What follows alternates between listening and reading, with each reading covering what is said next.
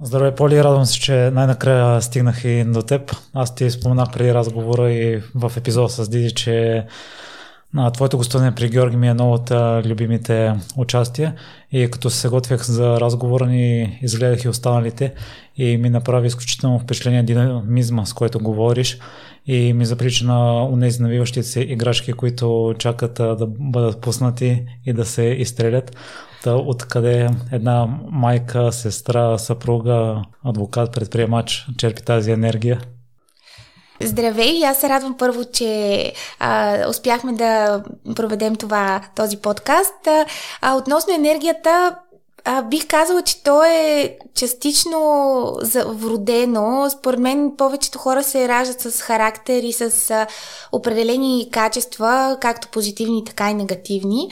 И в моят случай енергията наистина е, е, е доста от, не я черпи от нещо конкретно, по-скоро се самозареждам с нещата, които обичам да правя.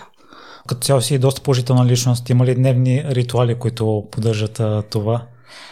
Дневни ритуали не бих казала, обичам да спортувам често. Това със сигурност ми дава доста енергия. Принципно спортувам 4-5 пъти седмично и може би, да, това, това е по-скоро като ритуал, иначе дните са доста динамични.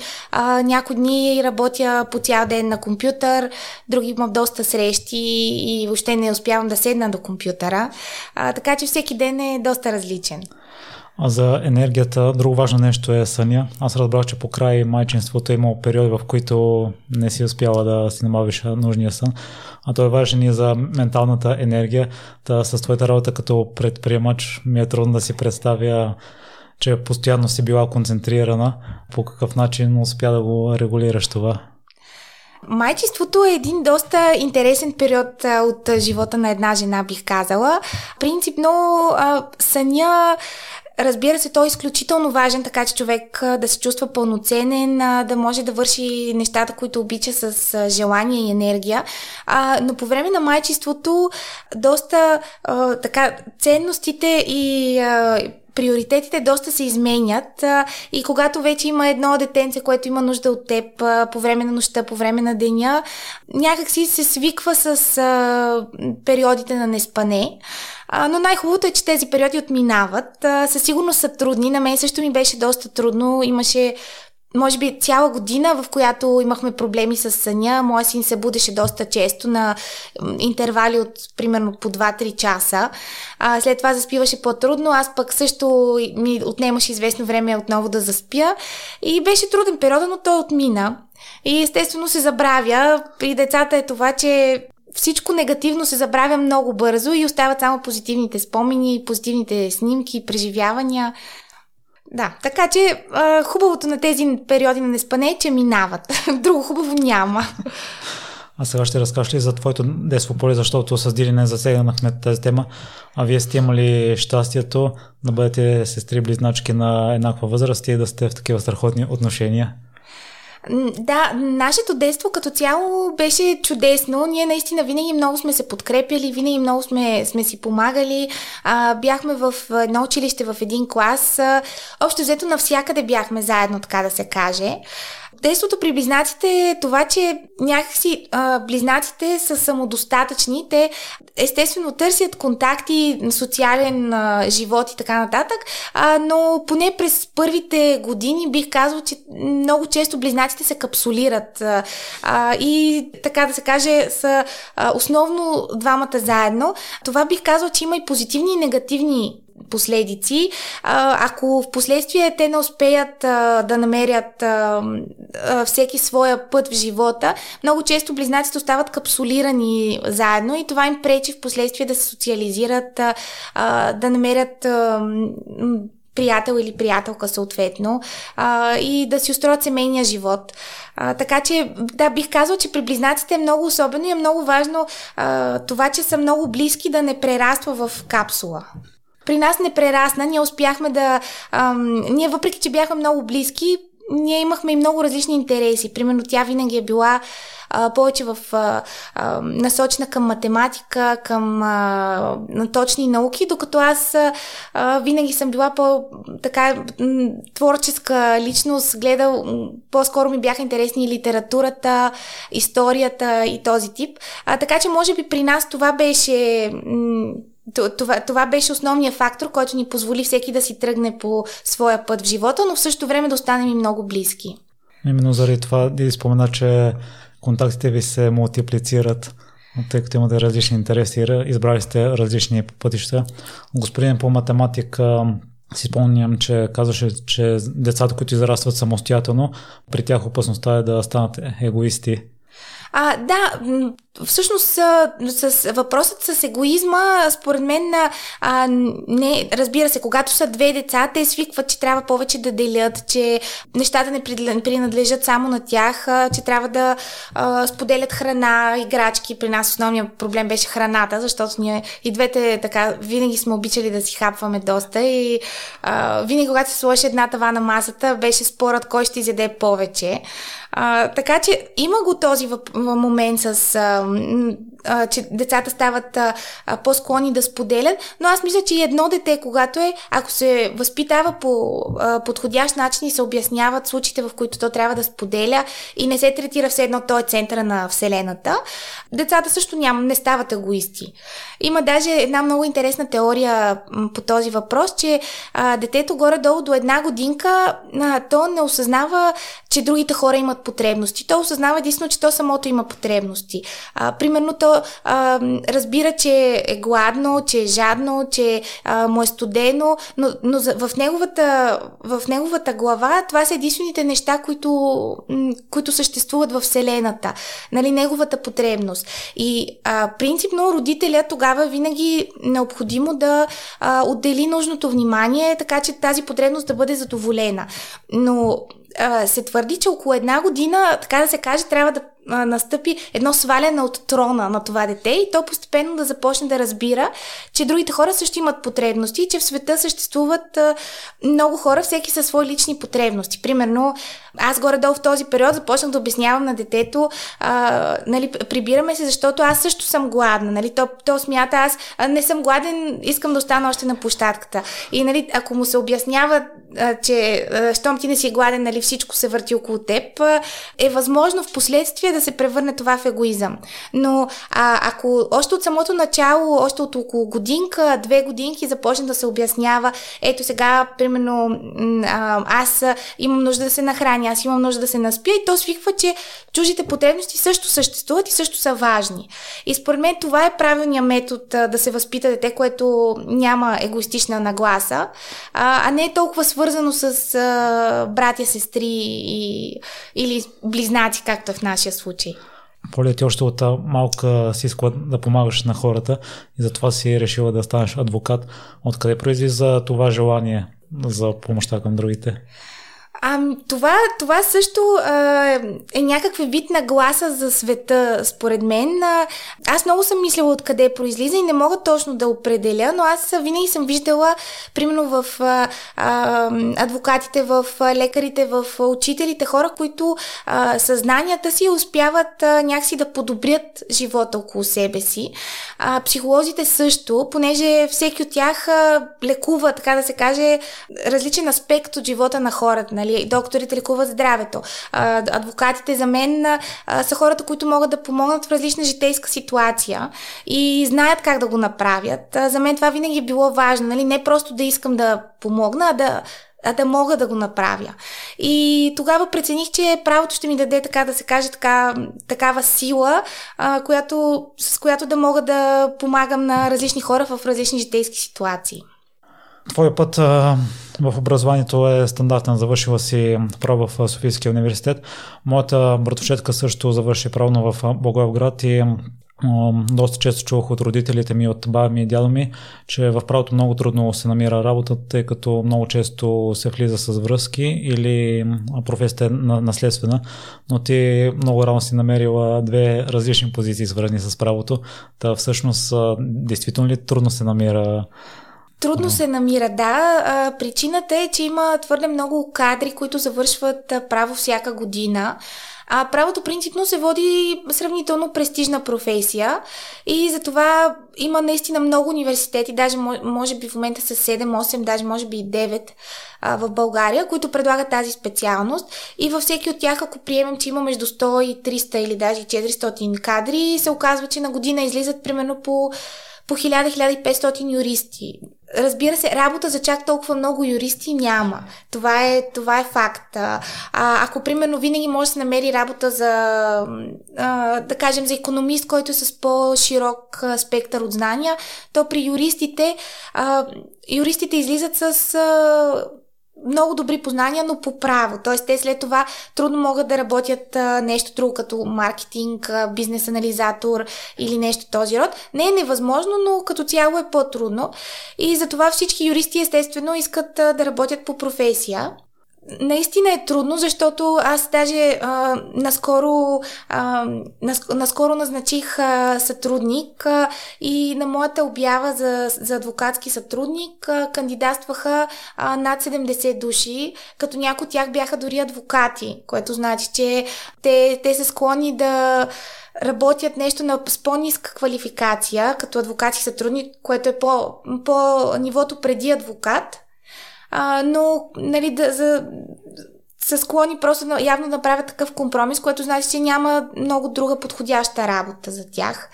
А, но въпреки това, според мен един юрист, ако е добър, ще намери своето призвание в една или друга сфера. В моя случай, а, при мен баща ми е адвокат. Аз работих при него няколко години, но след това кандидатствах по стандартния ред без никакви връзки в а, различни кантори а, и започнах работа в една международна кантора, която беше наистина много, много добра школа, така да се каже. При баща ми също беше добра школа и аз имах късмета а, да има едни 6-7 години, в които да се занимавам с много интересни казуси и да развивам познанията си. Защото практиката, разбира се, е доста по-различна от теорията. Това, което учим в университета, а, след това на практика е доста по-различно и е необходимо просто да се започне от, хайде не от нулата, но може би от а, 2-3, до- за да се стигне до 10. И това е нормално, то с повечето професии е така. И след като, след като забременях обаче, реших, съответно аз излязох по майчинство и мина първата година от, от майчинството. Аз тогава бях в големи колебания дали, а, дали да се върна в кантората или да се захвана с нещо ново.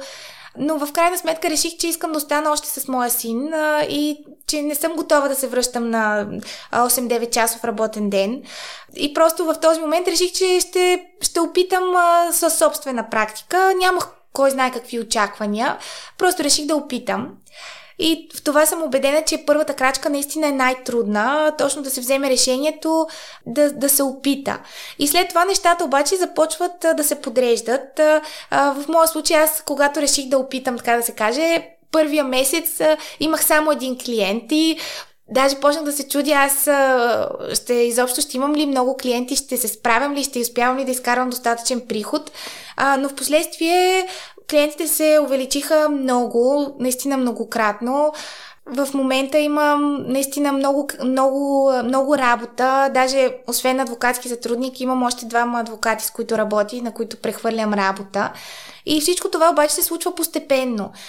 Най-вече клиентите споделят с техни познати и от уста на уста, съответно аз успях да, да се здобия с повече клиенти които в момента са абсолютно достатъчно, нали, за, да, е- за да може да се изкарва една, да се изкарва един нормален приход. А, и така, но просто моят съвет е в а, такива случаи просто човек да опита, защото ако не опиташ, винаги ще се чудиш а, дали щях да успея, дали щях да се проваля, така поне ще знаеш. И в крайна сметка, винаги, ако не се получи, може да се намери друга работа. Така че, да, моят съвет е просто да се опитва човек да, да, да започва нови инициативи. Впоследствие се разбира дали, дали ще са успешни или не. Но аз чух повече, че ти си имала предишен опит, бих казал. Първо те стартирали Box to Remember с Диди и отделно в едно от участията ти споделяш, че си имала доста запитвания на кантората специално към теб и си мислила, че също може да прехвалиш въпросните хора към кантората или че лесно ще си намериш работа. Аз си спомням преди няколко епизода ми гостува Пирин Галов, който има фирма свързана, свързани с кредити и той по същия начин като теб е започнал самостоятелно, работил е за други хора, но е имал много приятели и клиенти, които са се обръщали към него и решил да се отдели. Да смяташ ли, че това ти е помогнало по-лесно да вземеш решението сама да създадеш Берклоу? А, да, със сигурност а, това ми помогна. А, аз от време на време получавах наистина запитвания от познати, понеже моите познати като цяло знаят, че съм адвокат и просто за различни съвети, дали с това ще мога да помогна, дали с другото. Аз много често просто по телефона съм а, а, споделяла какво мисля по, по, по, въпросната ситуация. А, впоследствие обаче, като стана бизнес, т.е. вече като се отвори собствена, като си отворих собствена практика, а, запитвания записванията се увеличиха доста. Не през първия месец, както казах, но вече през втория, през третия наистина доста се бяха увеличили повечето хора те а, просто споделят проблема и очакват а, нали, да аз да го реша.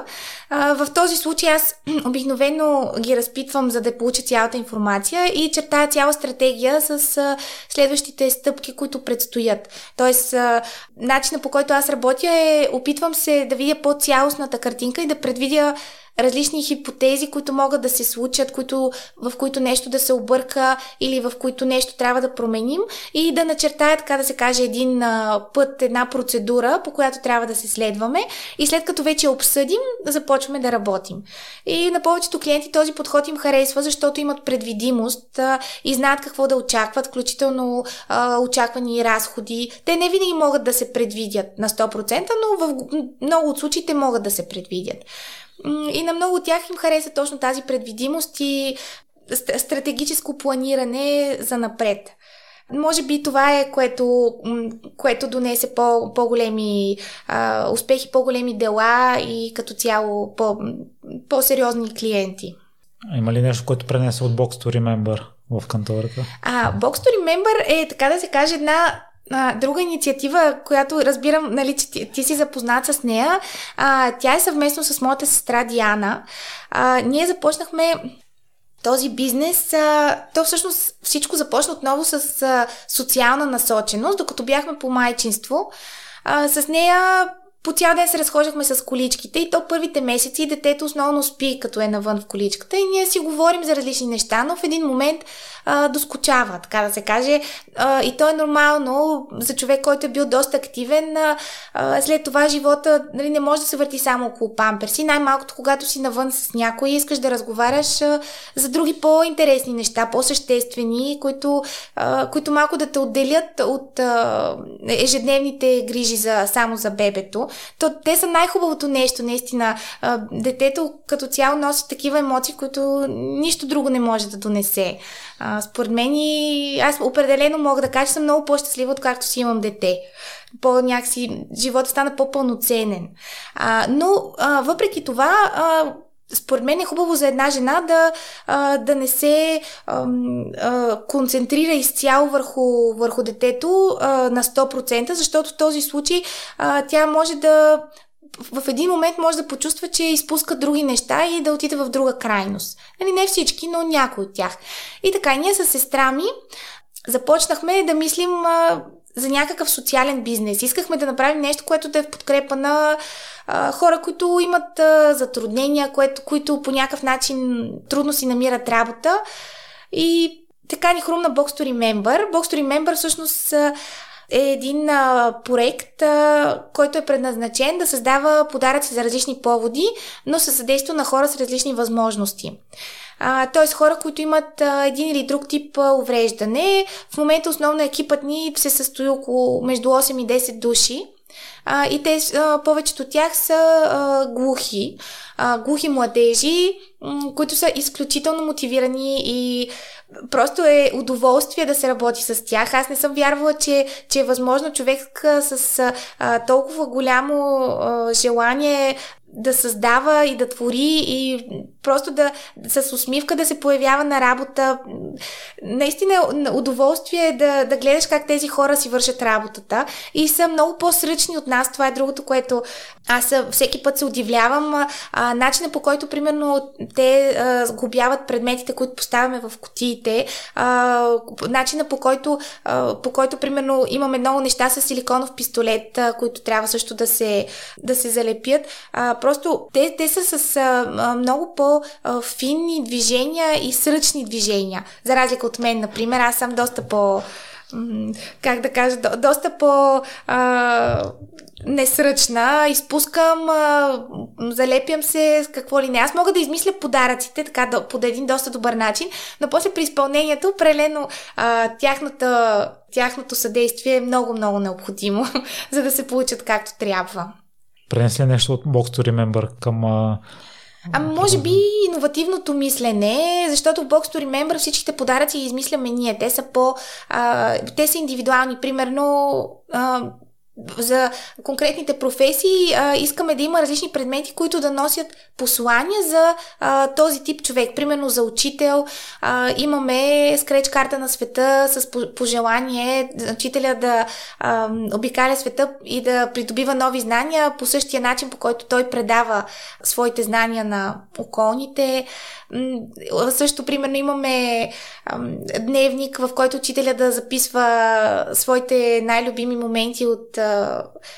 от училище, нещо, което е запомнил, нещо, което иска да предаде на, на други ученици. Въпросът е, че в всяка котия е измислена за конкретно определена категория хора, примерно учители, доктори. Имаме и по-универсални за теб, които са, примерно, за рожден ден. Но въпросът е, че всичко е с послание и ние сме ги мислили всичките послания сами. А, така, с, те са в Рима и целта е просто да накара човека да се усмихне и да се почувства специален. Точно този тип иновативно мислене мисля, че пренесох и в кантората. Защото там също трябва доста често да се мисли, така да се каже, извън котията. Много от казусите са сложни и ако просто се гледа чисто само закона и съдебна практика, често решението не е там, ами трябва да се измисли друг така по, по-стратегическо решение, по-дългосрочно, по-различно. А, и да, може би това иновативно мислене съм пренесла. А какво смяташ, че разделя един добър адвокат от адвокат на най-високо ниво? Значи, според мен, най-важното е един адвокат да го е грижа за клиента. Т.е. да не го прави за пари или за нещо друго, а просто да го прави за каузата. А, защото в този случай един адвокат, ако е добър, той може да, да а, направи много по-сериозно проучване. Ако не е запознат с дадена материя, да се консултира с свои колеги адвокати, които са запознати с тази материя, а, да а, из, изчерпа, да помисли, да, да изчерпа всички възможни хипотези, а, които могат да доведат до объркване на казуса, да ги предвиди и да предвиди решения, съответно в документите. Но това става, ако един адвокат наистина го е грижа за клиента. А, примерно аз винаги, когато имам работа с клиенти, а, върша така работата, все едно върша за себе си. Тоест, примерно, ако някой човек, доста с недвижими имоти се занимаваме, и ако някой човек иска да си купи недвижим имот, ние проверяваме абсолютно всичко като почне от собствеността, кадастъра, потенциални спорове с трети лица, квадратурата. Точно все едно, ако аз тях да купя този апартамент, така че да мога да предвидя всички, всички проблеми, които могат да възникнат за напред за мен това е най-важното. Нали? Ако, е, а, ако е по стандартния път, а, в повечето случаи при покупка на апартамент се проверява само собствеността 10 години назад а, дали, единствено дали а, да се представят нотариални актове за 10 години назад и а, да се прави справка в имотен регистр и това е. А, но по този начин доста други въпроси могат да останат а, не, не, до, не, не, така да ска, не допроверени и да създадат за напред неприятности. И това е, ако един адвокат иска, според мен той може а, да потърси и да намери допълнителна информация. А, но ако няма, а, ако иска просто да свърши работа, колкото да каже, ето, проверих, а, проверих а, апартамента, чисто законово така да се каже, той си е изпълнил задачата, защото той е проверил собствеността, евентуално за ипотеки и така нататък. Но, примерно, чисто човешки, според мен не е, защото е, са останали доста други неща, които са останали непроверени. И затова, според мен, най-важното е просто един адвокат да го е грижа за клиента и да, да иска да свърши работата а, на, по най-добрия възможен начин за него самия.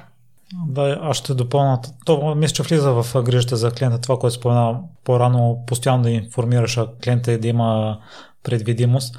Аз като взеха стойките, от магазина казаха, че ще ми се обадят а, на няколко пъти, за да ме информират а, за, за там докъдето са стигнали, но нито веднъж не ми се обадиха и трябваше аз да ги търся, което малко свали мнението ми за да. въпросната а, фирма. Да, така и проактивността е много важна, защото тя показва точно грижа към клиента. А, тоест не, не да очакваш, че клиента ще ти се обади да попита какво става с казуса, а ти да мислиш за неговия казус и дори да, има, дори да са много клиенти, според мен пак може да се направи при една добра организация. А, примерно аз имам Google календар, в който си а, запазвам а, всичките важни неща, които трябва да проверя за конкретния ден, а, включително дела. А, и дори да имам много работа, когато ми светне на телефона, примерно, провери това дело, аз влизам в интернет и работата е не повече от а, две минути. Но въпросът е точно да има организация и да, да, се, да се следи. Ти споделяш, че си много организирана. Това ли е начин Ами да, аз съм много организирана, но, но аз винаги съм била такава. А, специално във времето успявам а, много добре да разпределя времето, така че а, хем да съм си свършила работата, хем а, в същото време, примерно в 5 часа да приключа, така че да мога да взема а, сина си от градина, а, след това да се разходим някъде и вечерта да сме заедно. За мен това е много важно, а, хем, за, защото а, тази организация позволява да има един баланс между личния живот и работата.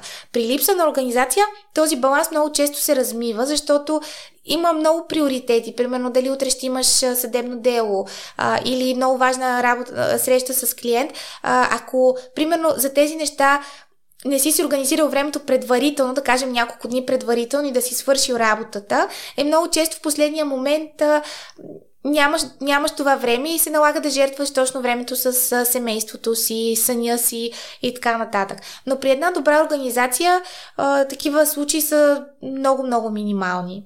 Почти не се случват. Също споделяш, и аз съм като теб, предпочиташ да правиш няколко неща паралелно, да следваш всичките си мечти. Аз забелявам, че нещата ми влияят а, негативно, които ги правя понякога. Едното влияе понякога негативно на другото. Да, ти по какъв начин успяваш да комбинираш всичко? Аз се опитвам да приоритизирам най-важните въпроси, които са за момента и да направя, така да се каже, организация за, за следващите си действия. Тоест, реално станах доста по-организирана по време на майчинството, защото тогава времето много драстично намаля. Преди това, примерно, съм имала време а, да се, така да се каже, да се помотам, да отида а, просто да си гледам на телефона половин час а, някакви клипчета. По време на майчеството тази свобода на времето изчезна, защото основното е грижата за детето и то така трябва да бъде.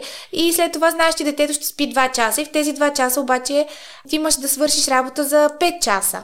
И а, така почваш да си организираш времето, че всяка минута, която, а, която е свободна, а, да бъде оползотворена, т.е. да не бъде загубена.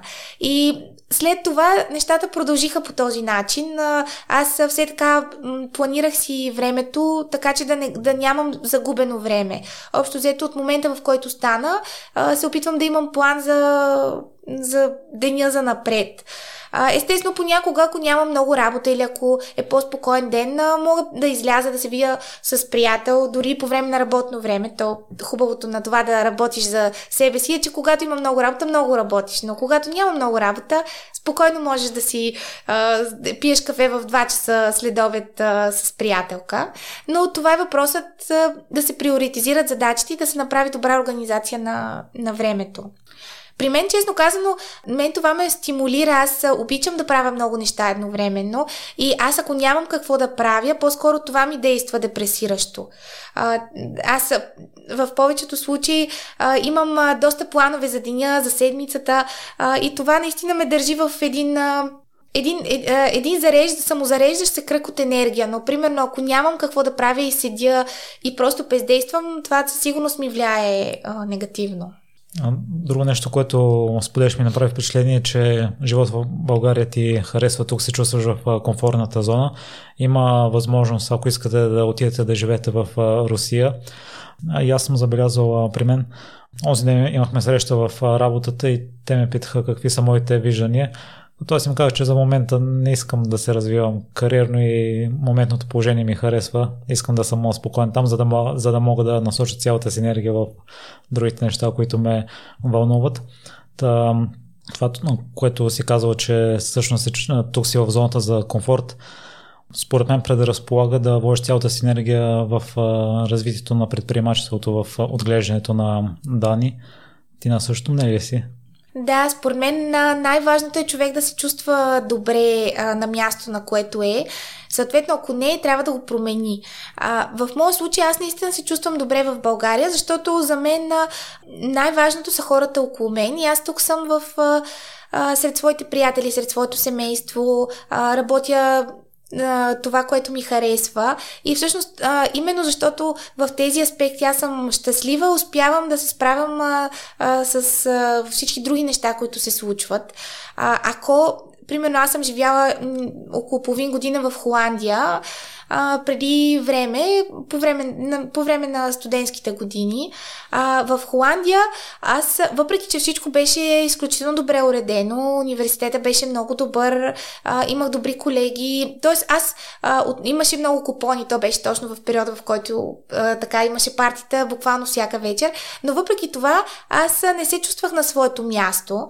А, не мога точно да определя защо. А, със сигурност имаше влияние времето, което беше постоянно мрачно и валеше дъжд и аз доста често боледувах, а принципно не боледувам, но а, там а, бях навсякъде с колела и то валеше почти постоянно. И аз съответно а, наистина постоянно боледувах, което със сигурност се повлияло нали, на негативното а, усещане, но и цялостно а, се чувствах все едно не е моето място.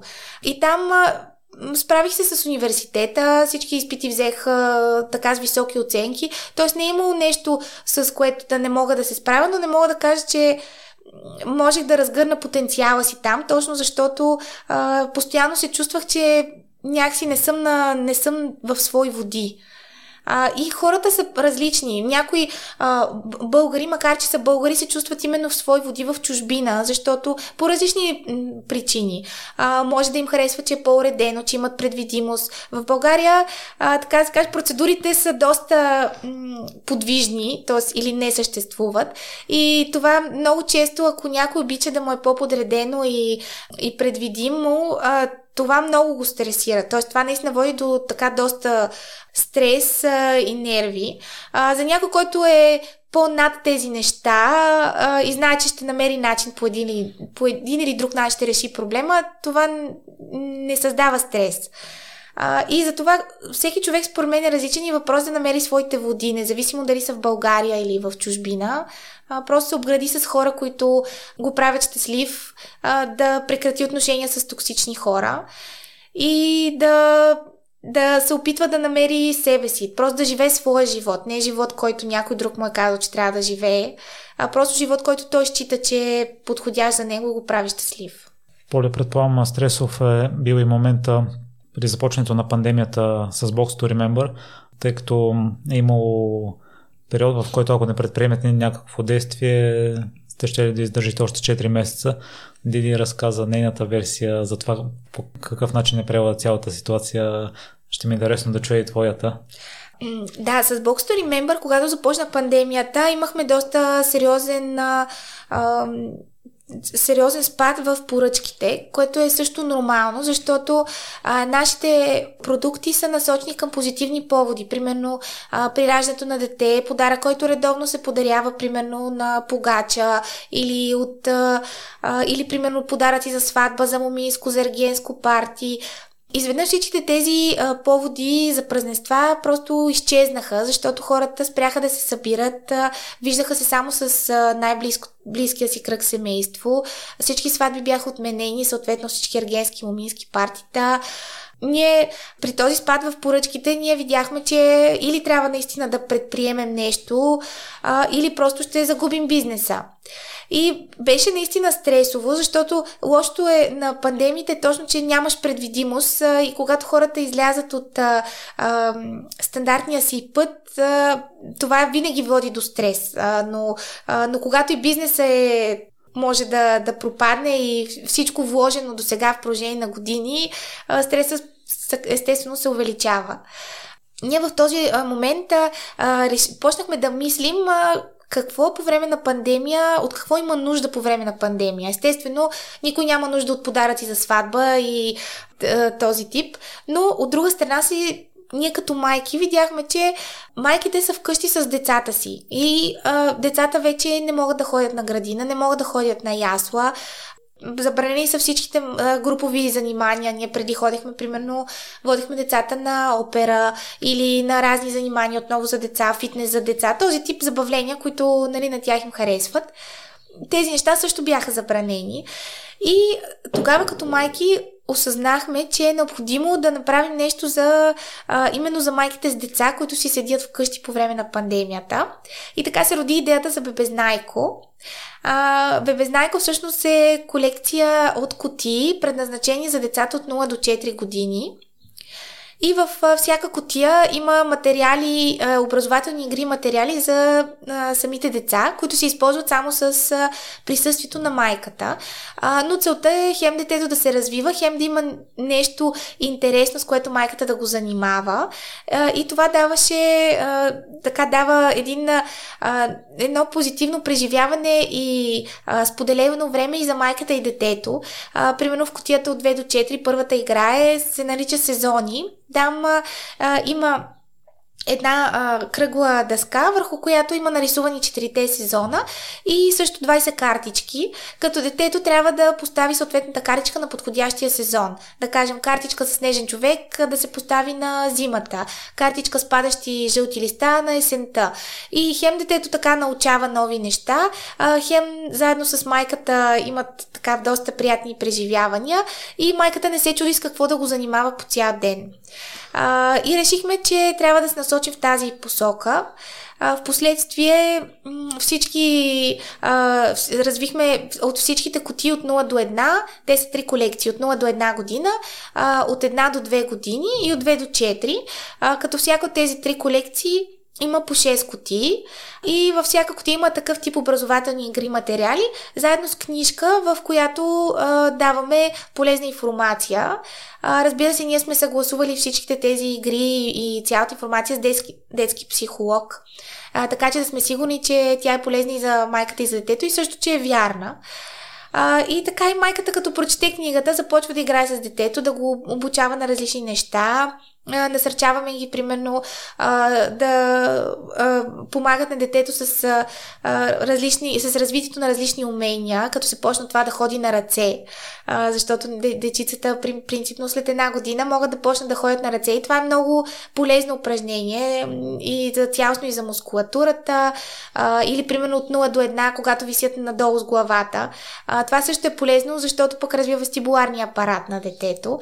И са различни такив, такъв тип умения, които насърчаваме майките да а, развиват от децата си и също и бащите, разбира се, защото а, в някои семейства пък бащите си останаха с децата. А, и така, и в този Box to Remember на практика се разви в тази посока. Сега, а, слава богу, се повъзобновиха и другите поръчки на останалите ни котии. Имаме доста котии мисия мама, а, сега покрай 8 март поръчани. А, имаме котии за теб, които ги подаряват на баби различни свещи с смешни послания а, и така. Дори и другите поръчки се възобновиха, така че хубавото е, че чрез, чрез Бебезнайко хем развихме бизнеса, а, хем успяхме да закрепим положението по време на пандемията. И така, а, за сега добре върви Box Remember даже все по-добре и с, хората ни пишат с много позитивни отзиви, колко са се зарадвали на котията или а, колко детето им е харесало еди кой си продукт на бебезнайко. То, най- за, за мен Box to Remember е по-скоро кауза. Аз не го виждам като, като така начин за изкарване на много пари или а, нещо с точно такъв тип потенциал, а по-скоро с потенциал а, хем от една страна хората с различни възможности да могат да се развиват в сфера, в която са добри, а тя е именно създаването на подаръци, защото те наистина са добри в това. А, хем а, да радваме различни други хора с а, подаръците, които правим. И за сега и двете неща вървят много добре. Вече спомнахме, че искаш да се развиваш паралелно в някои направления, но не застегнахме правата ми. Ти, ти си започнала работа там още докато си била студентка. Да, правата ми е един проект, който двама мои колеги започнаха, Станимир и Георги от, от, университета. Аз последствие се, се включих, може би около година и половина след като платформата беше стартирана. А, и всъщност ние всички сме доброволци там. А, основно, нали, това не, мога, не би го нарекла работа, по-скоро като някаква социална ангажираност. И това беше продиктувано от постоя, постоянния недостиг на информация за правата на хората. А, примерно много често, още през 2012-2013, когато се стартира платформата, постоянно получавахме въпроси как да си сменя личната карта, как да сменя настоящия адрес. Въпроси, които не би следвало а, да нямат отговори в интернет пространството, така да се каже. А, ние не говорихме изобщо за а, много сериозни адвокатски въпроси, за които наистина е необходимо да се намеси адвоката, просто най-елементарните а, житейски ситуации, които, за които всеки би трябвало да има информация. А, примерно сметката ми за ток е висока, какво да, какво да направя, а, или как да се запиша в бюрото по труда. И така постепенно а, събрахме юристи, които все още бяха студенти и започнахме заедно с тях да създаваме платформата и съдържанието. В момента на платформата има над 900 качени статии за различни житейски ситуации и се превърна в, може би, място, в което всеки, който иска да намери информация за подобна житейска ситуация, да може да го направи. То с 2-3 клика на мишката. Като цяло за мен правата ми също е кауза, те много каузи станаха, но а, то, то също е а, нещо, което ние винаги сме вярвали, че трябва да го има в България. И аз не съм на принципа, че постоянно трябва, а, трябва да се говори как държавата не е осигурила информацията, държавата това трябва да направи или, или онова. Да, българската държава като цяло, а, държавната услуга не мога да кажа, че е много добра, за разлика от Германия, Холандия, а, когато съм била там. Наистина там държавната услуга е много добра. В България държавната услуга така не е много добра, което според мен е факт и няма, няма какво да се спори по въпроса и има много да се подобрява. А, но точно пък за това хората а, могат в тези а, липси да видят възможности. И примерно в липсата на информация ние видяхме възможност да направим платформа, в която а, да се съдържа такава полезна информация.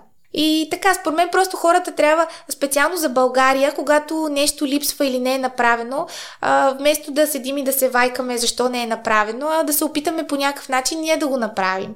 И от това пък може да, се, да излезе и добър социален бизнес, така да се каже. Никой, никой не знае в, какво, в каква сфера ще се развият нещата. Поли, искаме се да заседем малко и моралната страна на правото.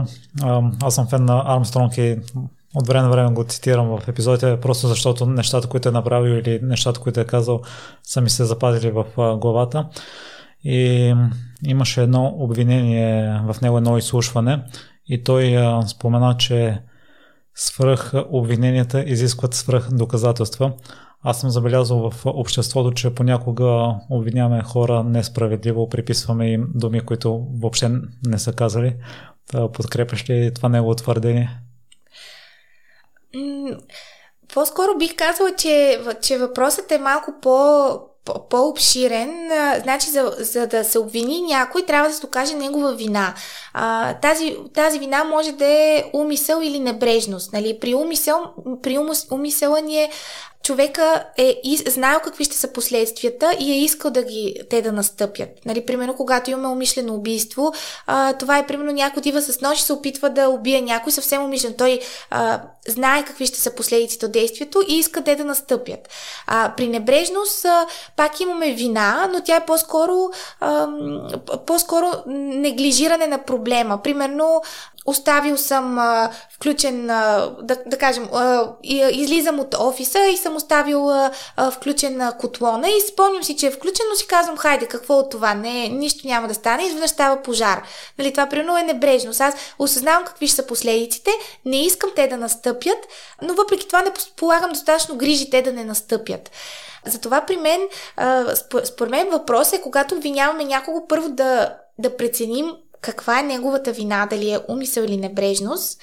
И след това на тази база да преценим как да се подходи. А, защото за мен разликата е огромна, нали, дали някой иска да настъпят негативните последици или просто не е положил достатъчно грижи те да не настъпят. И там се различават двата типа хора. Нали? Има хора, които просто нали, имат някаква агресия в себе си а, и те, те наистина искат негативните последици да настъпят. А, за тези хора трябва един тип наказание. За тях по-скоро наистина е затвор а, или нещо друго, което те просто да бъдат извадени от обществото. При хората, които са по-небрежни, а, при тях е друг тип възпитателна мярка. Те, те по-скоро трябва да бъдат възпитани, да бъдат а, по-отговорни към обществото. И това става по-скоро с а, обществено полезен труд, а, да, да носят последиците от негативните действия, но не да бъдат изцяло отведени от обществото, защото те тогава пък ще, ще бъдат а, обградени от а, хора, които са доста по, а, с доста повече негативни качества от тях и те ще им повлияят. Тоест ще загубим и тези хора, които са по-скоро небрежните. А, смятам, че а, не е толкова за свръхобвинения, а по-скоро трябва, трябва, да се, трябва, трябва да се мисли по-диференцирано за хората и за всеки да се предприемат конкретни мерки, които са подходящи за конкретния човек, а не всички под един знаменател, примерно да са виновни или невиновни. Но това е като цяло сходно а, виждането в, в черно и бяло. Според мен в днешно време е доста често срещано явление и това е според мен пак заради, а, заради технологиите. А, защото в днешно време, примерно, ние виждаме много често доста добре редактирани епизоди от реалност. А, дори инфуенсърите, не, ние виждаме е, е, техните а, редактирани позитивни преживявания. Нищ, никой не разбира какво е а, зад тях. А, в същото време м- виждаме така доста негативно, ако някой се отнесе, се отнесе към нас, отново го приемаме доста, доста негативно, а не в целия контекст. И точно, точно заради това, според мен, хората в днешно време са склонни да виждат доста черно и бяло, което води съответно до депресии.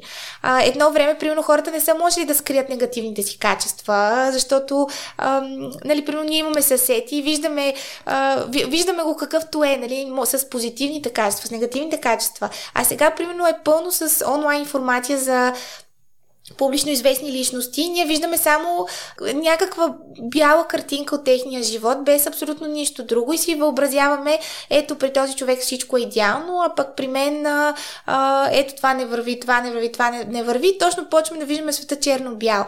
Ако примерно, според мен, би било много по-полезно, ако да кажем дори инфуенсъри и други подобни а, публично, публични личности разкриват и а, по-негативни части от живота си, така че хората да видят, че никъде не е, не, нещата не са идеални а, и да, лека по лека да почнат да оценяват а, това, което имат като стандартно, така да се каже. Не, не черно, не бяло, но нормално. В а, правото съм останал с че има една сива зона, в които някои фирми или хора използват закона до, до края на възможностите, които им позволява, но не е толкова морално да го правят. Какво ти е мнението за това? Аз не го подкрепям. Аз като цяло не обичам сивата част на закона. Обичам е, сивата част на живота, защото според мен всичко е сиво. Нещата не са черни или бели, но специално при правото, според мен на трябва точно да има един морален елемент, който, който а, да се спазва и през, през която призма да се вижда правото. Тоест, понякога Тоест, почти винаги законите не са перфектни, защото са писани от хора като нас. И хората не могат да предвидят всички възможни хипотези, които ще възникнат. Ето, преди време, примерно, беше много популярно, вместо една фирма да се регистрира по закона за ДДС, като стигне прага, примерно направи 45 000 оборот, да регистрира нова фирма и съответно дейността да започне през новата фирма. И това си беше изцяло а, избягване на задължение да се регистрират по ДДС, като се откриват нови, нови, нови фирми. Сега вече това не е възможно възможно, защото промениха закона, но много години това беше законно, защото просто закона не беше измислен до там, че да, да предотврати такива хипотези. Но точно там е, там е въпросът. То може да е законно, но, но е очевидно, че е тип за обикаляне на закона, поне според мен. И от морални съображения не би следвало да се допуска. Но хората са различни и по различен начин виждат а, ситуацията. Много хора, примерно, казват защо да плащаме данъци, като не получаваме добра държавна услуга, но то нещата са свързани. Ние, като не плащаме данъци, няма как да получаваме добра държавна услуга. И колкото по-малко данъци получаваме, толкова по-малко пари ще има за държавната услуга. А, така че нещата са навързани, но да, според мен морал е много важен при правото и е важно да се. Да, винаги, каквото и решение да се взима, да се вижда, гледа и през призмата на морала, не само през призмата на закона. Не знам дали сегашния въпрос, който ще ти задам, не е малко свързан с по-предния. Ако много хора ни обвиняват в нещо, а нямат доказателства, редно ли е това? Не, разбира се, че не е редно това не, не е редно, но за това пък си има други защити, нали, които са, а, може, да се, може да се предявяват жалби срещу клевета, а, срещу обида и така нататък. И според мен а, в тези случаи човек е длъжен да защити доброто си име и да се опита по някакъв начин да, да докаже, че твърденията не са вярни. Но това е много трудно, защото когато се е повторил от много хора, то започва да става истина в техните глави и независимо, че реално не е истина, хората вече са го приели като чиста монета. И много често дори човека да се опита да каже дори публично това не е вярно, да се обоснове защо не е вярно, а, много често единствения вариант е просто чрез съд, така да се каже, да се обори, оборят тези неверни твърдения, точно чрез, като се започна дела за клевета, обида и така нататък. Но те са доста сложни дела също. На мен ми се струва много стресираща работата на адвокати, особено с теб, когато поддържаш и по-близки отношения с клиентите си. Да така ли е? Понякога а, а, а, не, значи не бих казала, че е стресираща, защото аз много си обичам работата и а, аз не се чувствам, че дори като работя, то не е точно работа, ми просто а, отмятам задачи, но, но е с удоволствие го правя. Тоест, нали, не, не съм стресирана от самата работа. Но понякога проблема при мен е, че приемам твърде лично проблемите на клиентите и вече толкова искам да измисля как да ги реша и как да как просто казуса да бъде успешно завършен, че примерно започвам да мисля с това и вечерта и като се събудя и така нататък. Това е по-скоро стресиращото и е много важно човек да успее някакси да се да направи разликата и да се отдели къде е работа, къде е, а, къде е личен живот и някакси, когато спреш да работиш, да спреш да мислиш за работа. Аз почти винаги успявам, но, но не в случаите, в които съм приела твърде лично някакъв казус на клиент. Поле, любимата ти книга е на Виктор Панамаренко за психопортретите. Не мога да не тя попитам и да те помоля и на мен да ми направиш, въпреки че ти казваш, че са необходими два часа да се да придобие някаква преценка. Да, ами а, за, за теб, честно казано, още ми е, малко ми е трудно да направя, може би, може би следващия път, защото а, аз все пак с Георги бяхме в едно училище и малко повече го познавам, а при теб ще бъде твърде прибързано, аз не обичам така да прибързано, може би следващия път, като, като си говорим, ще ти направя този психопортрет, а, защото наистина все още не мога да, да, да усетя всичките нюанси, които трябва да се усетят, за да се направи такъв някакъв психопортрет. Има ли качества, които все още не си развила, а искаш да доразвиеш? Да, със сигурност има. Те са, те са като цяло аз много неща искам да развивам, но едно по едно. Примерно много искам да изкарам такъв по-интересен, по, а, а, по-сериозен курс по психология. Аз доста се интересувам от психология, но нали, никога, никога не съм изкарвала а, така професионален курс. А, това със сигурност би ми било интересно, но ще бъде по-нататък. А, а, като цяло представям си в един момент и докторантура да направя, но това са все планове за бъдещето, които а, може би ще се развият за напред, може би не. Но имам, имам някакви планове за развитие на качества но, но още, е, още не, не, съм, не съм приключила с всички. То казва, че е хубаво да имаш мечти винаги за нещо да мечташ, което не се е изпълнило, защото ако всичките ти мечти и амбиции изведнъж се изпълнят, после няма да имаш нещо, което, някаква цел, която да те кара да продължаваш напред. И къде слушателите могат да се свържат с теб? Аз съм като цяло в социалните мрежи, имам профили и на, и на Беркло, и моя личен профил, в LinkedIn също. Като цяло, може би Фейсбук е най-популярният метод за, за контакт. Поли, в какво си се проваляла? Ами в Значи, така и не се научих да плувам добре. А, също сноуборда. Може би сноуборда е най-големия пример. А, аз започнах да се уча на сноуборд, когато бях на 14 т.е. преди 17 години. Но все още, а, всеки път като се кача и има хора, които ме питат, вие за първи път ли се качвате? да, а, истината е, че съм взимала какви ли не учители, но просто има един завой, който аз не успявам да го направя и редовно се спускам с сноуборд просто напред. Тоест не го карам както трябва с завоите, ами просто го се спускам напред. А, и аз много обичам да карам сноуборд, защото а, много обичам природата и ми е приятно просто да съм на, на върха, да разглеждам, да снимам, да просто да се наслаждавам на природата и после да се спусна бавно, бавно надолу и пак да се кача с лифта. А, но като цяло определено не може да се каже, че все още карам добре, въпреки многото време, което съм се учила. И всеки път си спомням първите, примерно 10 години се обяснявах, е, аз, нали, току-що започнах да се уча и докато един ден сестра ми просто ми каза, ние сме на 24, ти се учиш от 14 годишна. И аз тогава спрях да казвам, че още се уча, защото вече беше грехота. Е, примерно сина ми мислим до година на 4 да го качим на, а, на ски. Просто аз съм сигурна, той, а, той много бързо се научава на всякакви такива спортни дейности. А, да кара колело, да кара тротинетка, баскетбол, футбол. Всичките спортни дейности са му много така лесни за научаване и съм сигурна, че след една година просто ще крещи отзад да ме изчака. А, въпреки, че той ще, ще кара от една година, аз от 18. Но, да. Това е, може би, нещо, с което така и не се справих. А с какво се гордееш най-много?